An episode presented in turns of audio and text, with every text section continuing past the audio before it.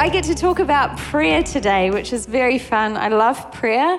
I love that I can look upon my life and I can see that big and small, there are many miracles that have happened in my life that I know, I know that I know that I know that it's because God heard my prayer, or He heard my parents' prayer, or He heard my grandparents' prayer, or He heard my community's prayer, and He heard us, He heard me, and He responded, and then I was able to receive.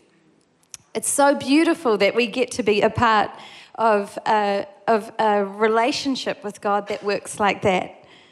I think about those miracles, big and small, in my life. One of them, um, I was sitting in a specialist's office with Micah, and um, we had this team of specialists, and I was trying to explain the unexplainable.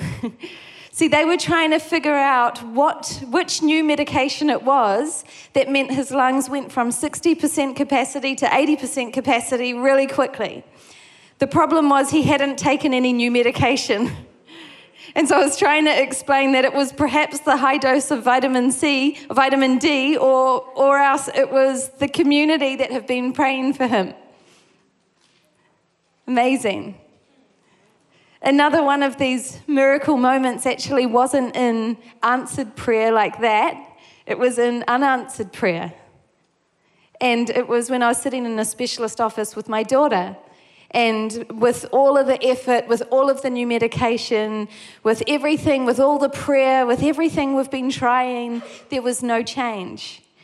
And after our appointment, she said, But I have to say, she said, It is very rare that you would see mum and child both still smiling and happy with this particular condition. That right there is another miracle. How do you explain that? How do you explain that I have this real experienced joy and hopefulness and peace, even in that? That's a miracle as well. And I bet if I was to just open up the floor, which I'd actually love to do, and just, you know, one, like one by one, if you came up and you started sharing these miracles, big and small, of how you cried out to God or someone cried out to God and and you know that He answered you, that He lent in, that He worked on your behalf, it would be amazing. I think it could go all day and probably go into the next few days. I love that. But you know, that's not just, that's not all that prayer is that we pray to Him, that He hears us, that He responds and we receive. That's not all there is to prayer. So, prayer is also about relationship, it's about communion through communication, it's about communing with Him. I love marriages, I do. And I especially love the ones that have been going for a really long time. you see the ones that, that you see that either in marriage over time, a couple will either grow apart or deepen together. And it's so beautiful when you see the ones that have deepened together, that they've entered their 50s, their 60s, their 70s, their 80s with such gratefulness and contentment with the shared life that they have with their other half. It's such a gift. It's beautiful. One of my favorite things that I watched on Netflix um, was My Love. And it's this little documentary and interviews of the six most in loved, seasoned couples in their sunset years that have been married 50, 60, 70 years, and they just follow them around for a year. And it is the most wholesome, beautiful thing to watch, I tell you. I loved it. I loved it so much. And what you see with these marriages that grow and deepen together over the years, you see that there's this communication that goes both ways. It's I hear you and you hear me, and we don't stop talking to each other. We don't stop being honest with each other. So, those that grow apart, you'll find that they can only stomach being strangers under one roof for so long. Eventually, one walks. And you know, that same goes with our relationship with the Father, the Son, and the Holy Spirit. We don't want to become strangers with the one that said he'll never leave us nor forsake us, that he would be with us to the end of the age, yet we stop talking. We stop growing in our communication with him. And we have to be okay that in our prayer life with Him, that we're the ones that do all the talking. Not all the talking, but most of the talking. In this, My Love, one of the episodes that I watched, the wife just did all the talking. She just talked and talked and talked and talked and talked and talked and talked. There was like not a breath between it. And he just, it was so cute. He just was happy to be there, happy to listen. And though he didn't really respond too much, he did in his body language. He would turn to her and he would smile and he was saying, I hear you. And every so often when he talked, she would like lean right in and listen, saying, I hear you. And in our prayer life, it's a little bit like that. We come to God and we talk and we talk and we talk. And he might just be like that old man with a smile, I hear you. And if you go to him long enough, often enough, eventually he will speak and you will hear him. So, as we begin our prayer series, I wanted to ask you a couple of questions. Are you happy with your prayer life? Do you look forward to those minutes where your words are carried up to heaven? Or do they feel like they fall to the floor? Do you speak to God unguarded and with ease like you would your best friend? Do you recognize your own voice as yours? Does it sound like you? Is it honest and open? Do you know how to pray for the same thing repeatedly, holding faith and surrender intention? Do you process disappointments and struggles in prayer? Do you come away with peace, acceptance, and a bit more healing? Do you sometimes sense God's presence in your prayer? Do you occasionally find yourself overcome in awe that the sovereign God would lean in to converse with you? Do you see answers to your prayer? Do you sometimes hear or sense God talking back? Do you have a place of prayer or a time you go to pray? Are you happy with your prayer life? C.S. Lewis said, I pray because I can't help myself. I pray because I'm helpless. I pray because the need flows out of me all the time, waking and sleeping. It doesn't change God, it changes me. Let's pray. Oh, Father, Lord, we're here because our hearts seek you. We seek to know you more, Lord. We seek to know you. I thank you, Lord, that you're so grateful when we come before you, when we want to open our hearts and just talk with you.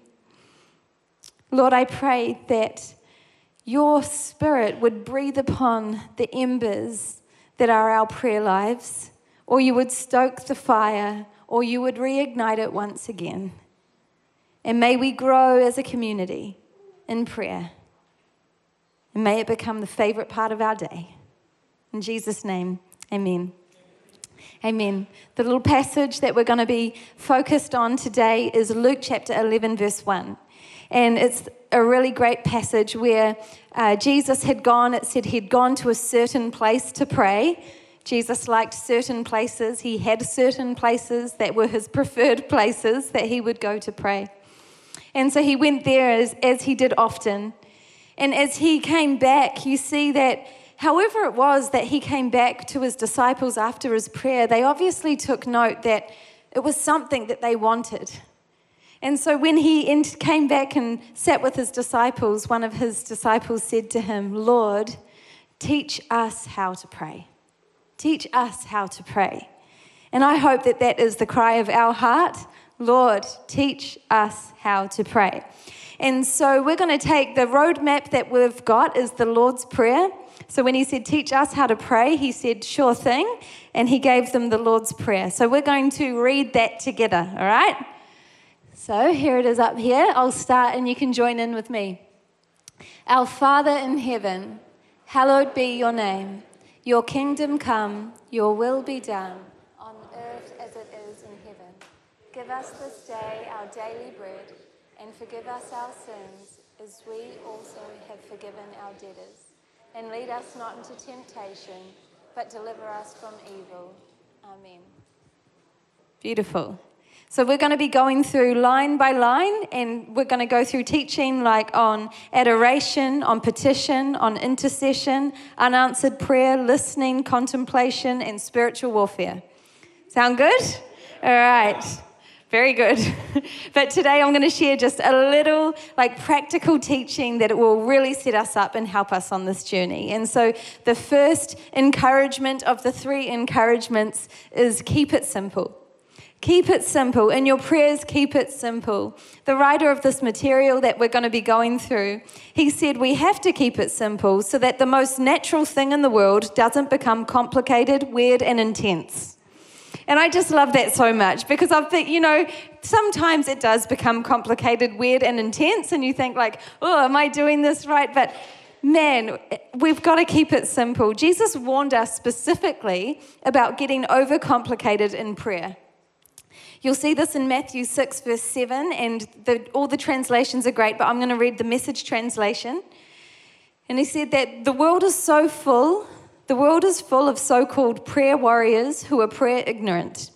They are full of formulas and programs and advice, peddling techniques for getting what you want from God. Don't fall for that nonsense. This is your Father you are dealing with, and He knows what you need, and He knows better than you what you need. With a God like this loving you, we can play very simply like this. And he went on to the Lord's Prayer. I love what an archbishop said. He said that the Lord's Prayer is simple enough to be memorized by small children, yet profound enough to sustain a whole lifetime of prayer. He's tricky like that, Jesus.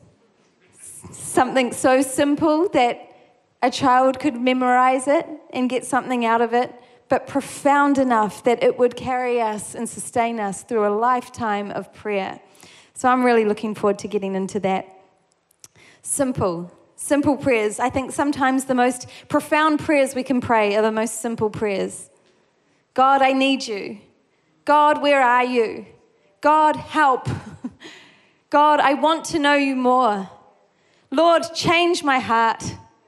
It's these prayers that are so profound yet so simple.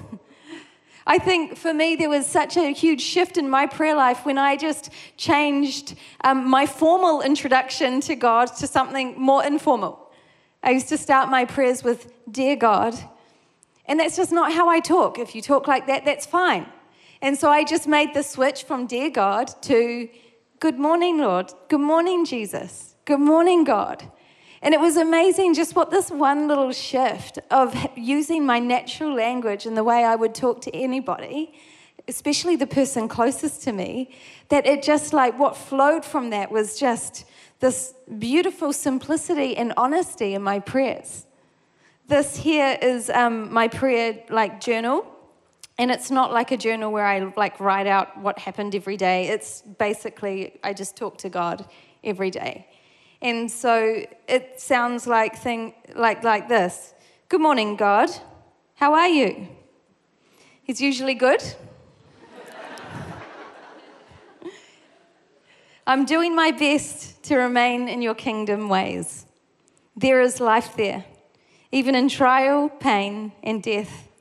Nothing can take away from me peace, joy, and hope that I have through and in my Savior, now and forevermore. I may become fearless through this. Good job, devil. Huh? Joke's on you. He's such an idiot. But your wisdom sounds like me. Good morning, Jesus. How are you? Another day of rain. nice.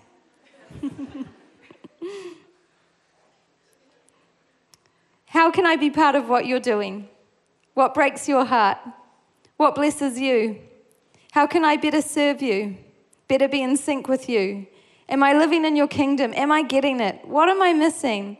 What is tripping me up? Good morning, Lord. Another summer's day of rain. Father, protect us. Be our fortress. Let no one rise up and attack us without going through you first. Thank you that you are our Redeemer. We blessed, we love that you bless us that we can trust you. Bless your name. I'm not saying this is how you should pray. I'm just saying this sounds like me. And this is my honest heart before God. And actually, some of the things that I didn't share, I think some of my most beautiful and poetic writing is in here, and it's just to God because it's between us.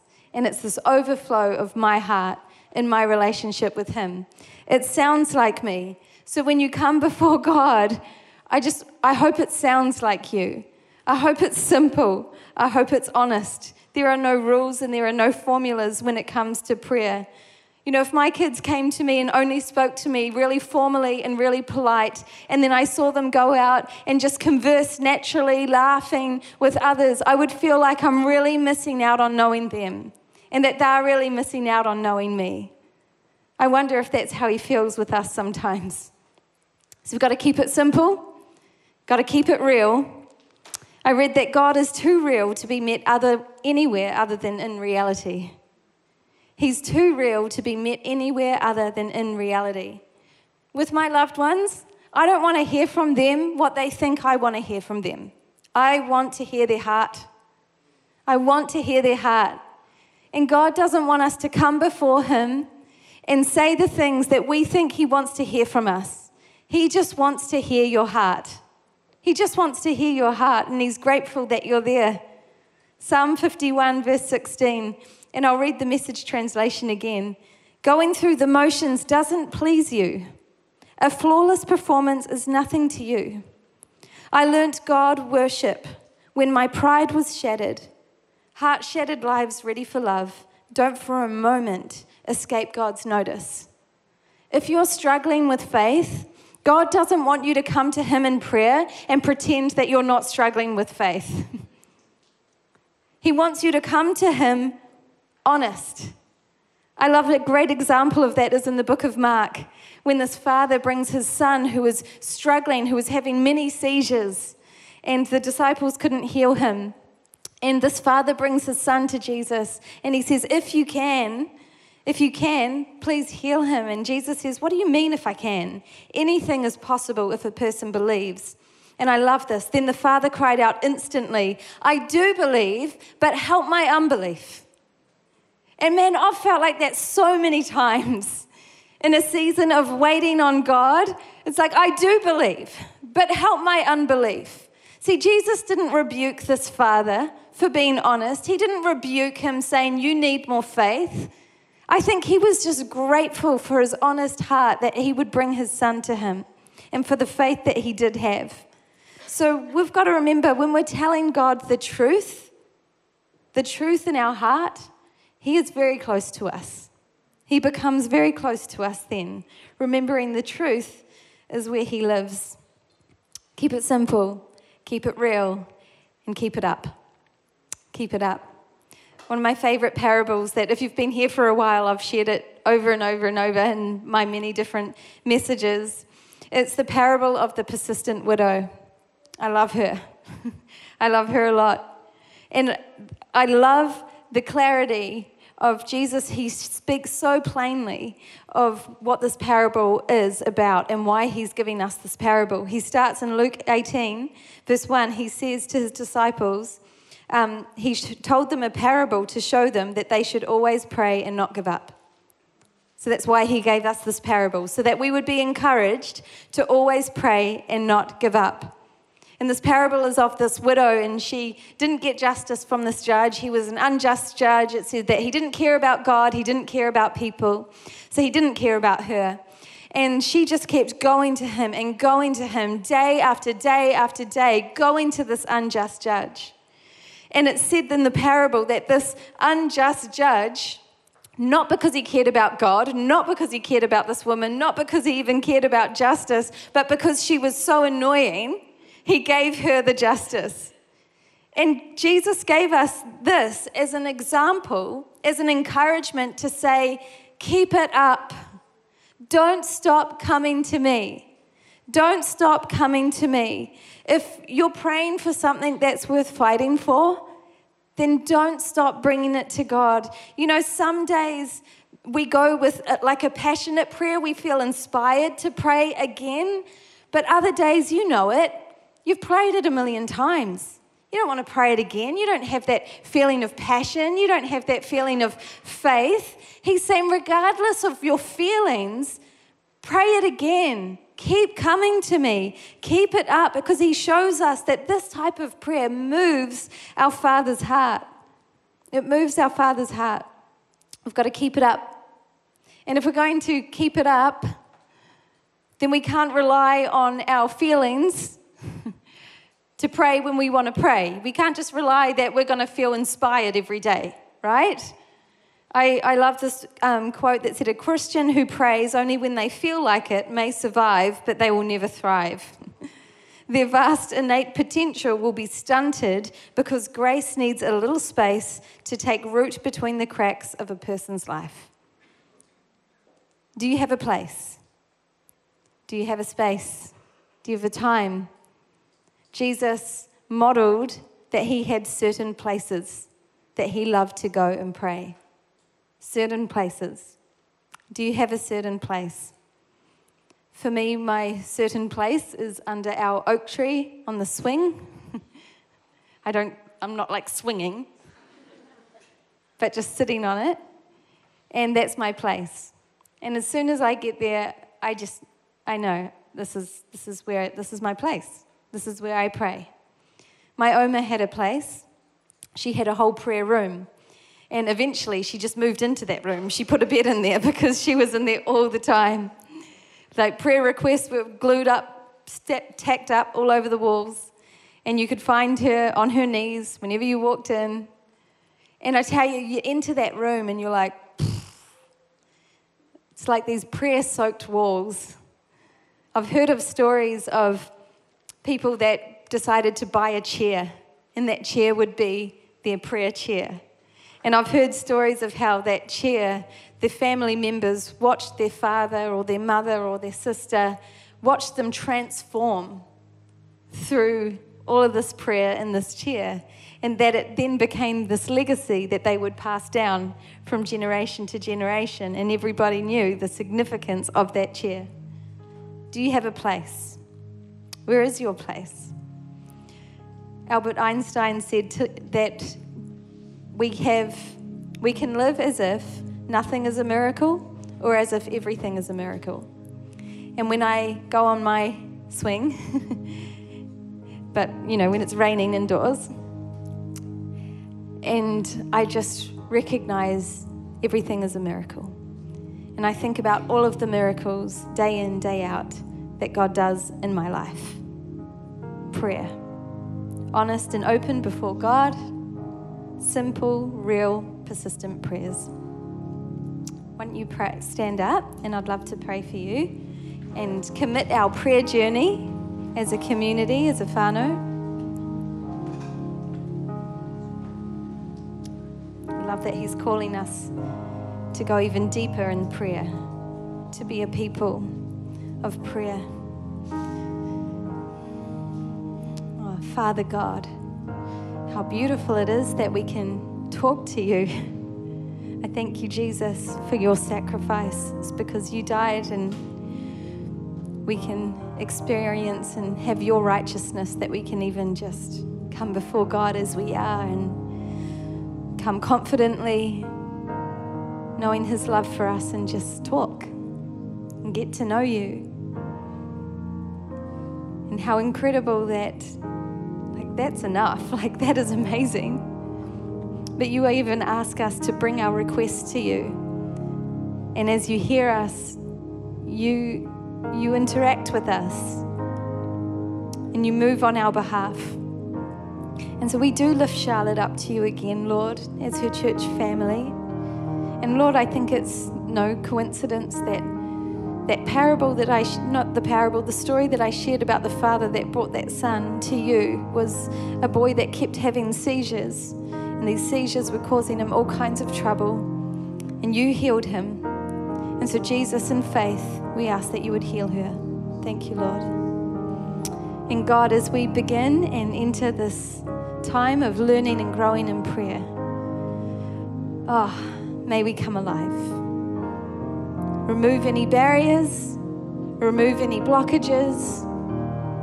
Thank you that we don't need to be eloquent and know heaps of scripture, but we can just talk to you how we would talk to you.